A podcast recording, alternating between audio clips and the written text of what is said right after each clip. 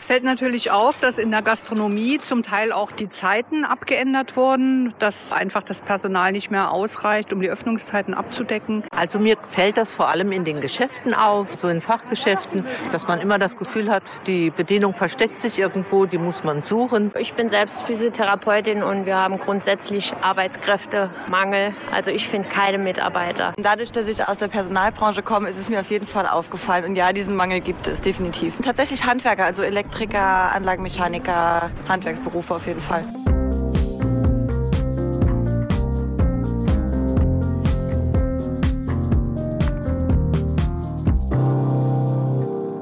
In der Gastronomie, im Handel, in Gesundheitsberufen oder auch im Handwerk.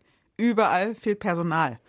Und dabei geht es längst nicht mehr ausschließlich um ausgebildete Fachkräfte, sondern es geht einfach um Arbeitskräfte und um einfache Jobs. Wenn die Arbeitskräfte fehlen. Unser Thema in Das zählt Mensch Wirtschaft mit Sarah Sasso und Karin Meyer.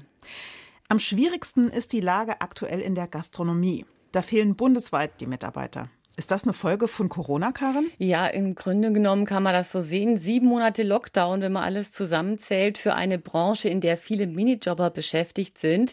Äh, die haben ja gar kein Kurzarbeitergeld bekommen und keinen Lohnersatz. Äh, die Folge war eben, viele haben die Nerven verloren, die haben sich andere Jobs gesucht, im Handel oder in Impfzentren. Da gab es richtig viel zu tun. Also fehlen jetzt im Saarland ungefähr 500 Mitarbeiter in der Gastronomie. Das sagt jedenfalls äh, der Verband DeHoga. Was das konkret heißt, das weiß zum Beispiel Sabrina Weber. Sie ist Serviceleiterin in einem Restaurant mit Biergarten in der Wilden Ente in Saarbrücken. Also es war eigentlich am Anfang eigentlich ziemlich stabil. Die, man hat viele Aushilfskräfte gewonnen, aber man hat gemerkt mit der Zeit, es wird sehr, sehr verrufen.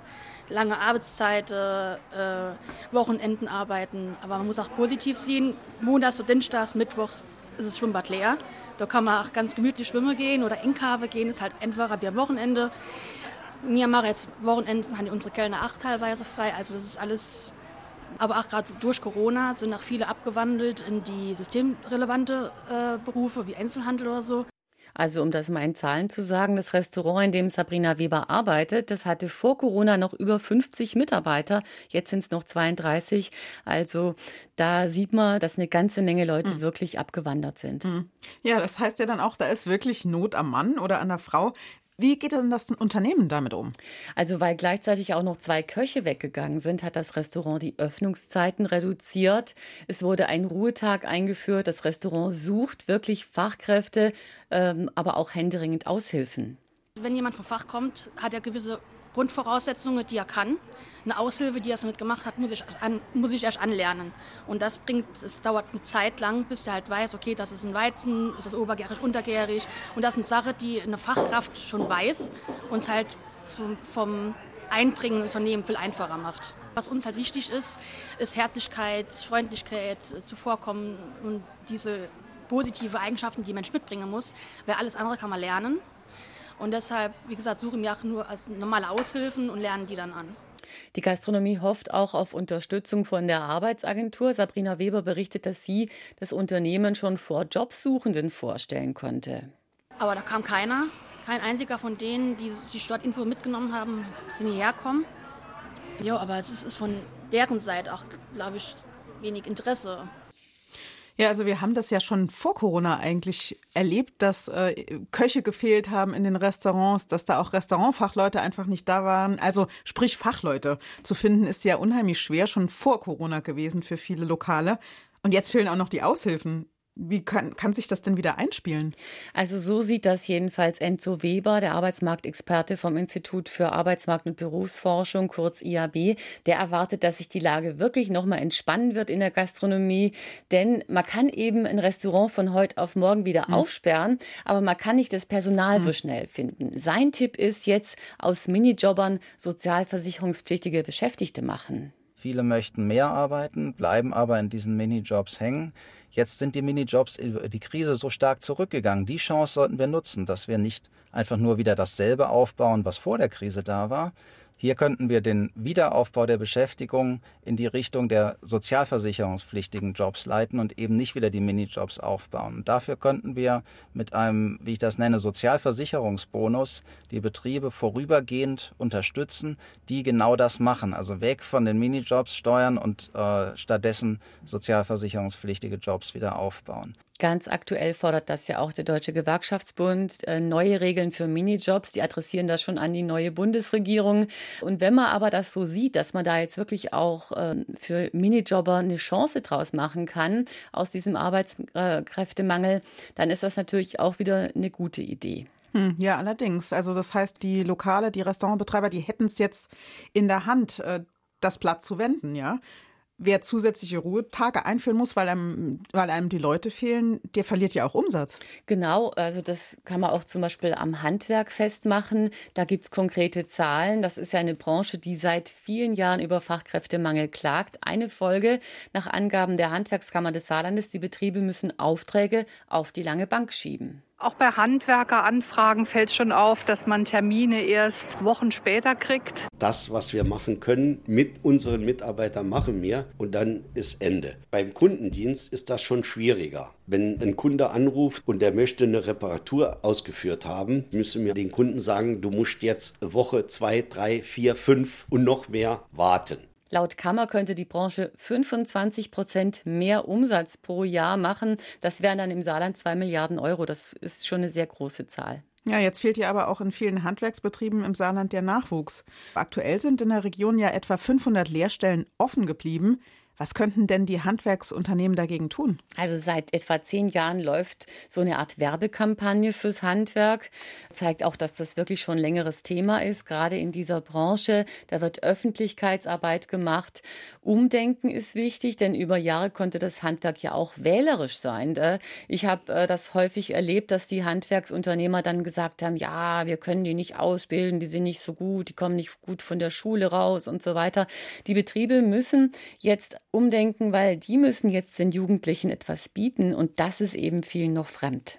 Dort haben wir echte Probleme. Meiner Meinung nach sollte mal die Grundrechenarten und Grundlagen in Deutsch vermittelt werden, vielleicht auch Umgangsformen. Das war Elektromeister Günter Bartroff, der ist auch Landesinnungsmeister gewesen, sehr lange. Und das ist eben so eine typische Haltung. Das Bildungssystem muss besser werden, äh, sagen dann die Handwerker. Also er betont mhm. auch, dass zum Beispiel Deutschkenntnisse wichtig sind. Wir reden auch schon lange nicht mehr über einen Mindestlohn. 12 Euro ist da kein Thema mehr. Alle Betriebe, die ich kenne, tun also mittlerweile sehr viel, um ihre Mitarbeiter zu halten. Ja, also da muss man schon länger warten im Moment, bis dann ein Handwerker mal Zeit für einen hat. Ne? Ich glaub, das braucht man dir nicht zu erzählen, Sarah. Allerdings nicht, nee. Also wenn gerade so, wenn es um die Heizung geht oder solche Geschichten, ne? oder wenn man gerade im Umbau ist, dann wartet man da schon dringend drauf, dass der Handwerker endlich mal antanzt. Genau, die Handwerker sind ja das eine, und wir haben jetzt noch gar nicht über die fehlenden Informatiker und Ingenieure gesprochen. Genau, und das ist eben der Trend. Informatiker, Softwareentwickler, überall werden die gesucht. Absolut spannendes Thema, denn immer mehr Unternehmen bieten für solche Fachleute ganz neue Arbeitsformen an. Die Kosmos-Versicherungen zum Beispiel, da habe ich mit dem Vorstand Christoph Klöckner gesprochen. Gerade Spezialistenpositionen in der IT, wo wir sagen, naja gut, ihr könnt das auch entsprechend aus Baden-Württemberg raus betreiben. Da müsst ihr nicht im Saarland arbeiten. Das heißt, gelingt uns dann auch so Kolleginnen und Kollegen an die Kosmos zu binden, auch wenn sie jetzt nicht aus dem Saarland kommen. Also da tut sich was bei den Arbeitsformen. Das geht natürlich nicht bei allen Berufen und Branchen, aber die Arbeitswelt, die verändert sich gerade nachhaltig. Mhm. Vor allem, weil ja auch Fachkräfte oder der Arbeitskräftemangel zum Dauerproblem werden könnte. Die Bevölkerungszahlen schrumpfen ja auch im Saarland. Welche Lösungen gibt es da? Also der erste Ansatz müsste aus meiner Sicht sein, Arbeitslose integrieren. Es gibt bundesweit 2,9 Millionen Menschen, fast eine halbe Million mehr als im Vorjahr. Da ist eigentlich fast ein bisschen peinlich, immer nur über mhm. Arbeitskräftemangel äh, zu klagen. Äh, klar, natürlich kriegt man nicht die fertig qualifizierten oder die, man muss die vielleicht erst noch weiterbilden oder qualifizieren. Dafür werden auch neue Modelle gebraucht, sagt auch Enzo Weber vom IAB. Wer sich auf so eine Weiterbildung einlässt, oder sogar vielleicht den Beruf wechselt, um wieder in Arbeit zu kommen, der sollte dabei besser unterstützt werden. Also jeder, der diesen Schritt macht, der sollte definitiv unterstützt werden, zum Beispiel mit einem BAföG für Zweitausbildungen. Das kennen wir im Moment nur für Erstausbildung, da finanzieren wir eine Menge, aber für Zweitausbildung brauchen wir eine Lohnersatzleistung, die es den Menschen möglich macht, solche Schritte zu gehen. Denn jeder, der für sich diese Anstrengungen in Kauf nimmt, der leistet auch einen Beitrag dazu, dass wir diese Umbrüche am Arbeitsmarkt insgesamt gut bewältigen können. Also es tut sich auch was in der Arbeitsmarktpolitik, da gibt es neue Denkansätze.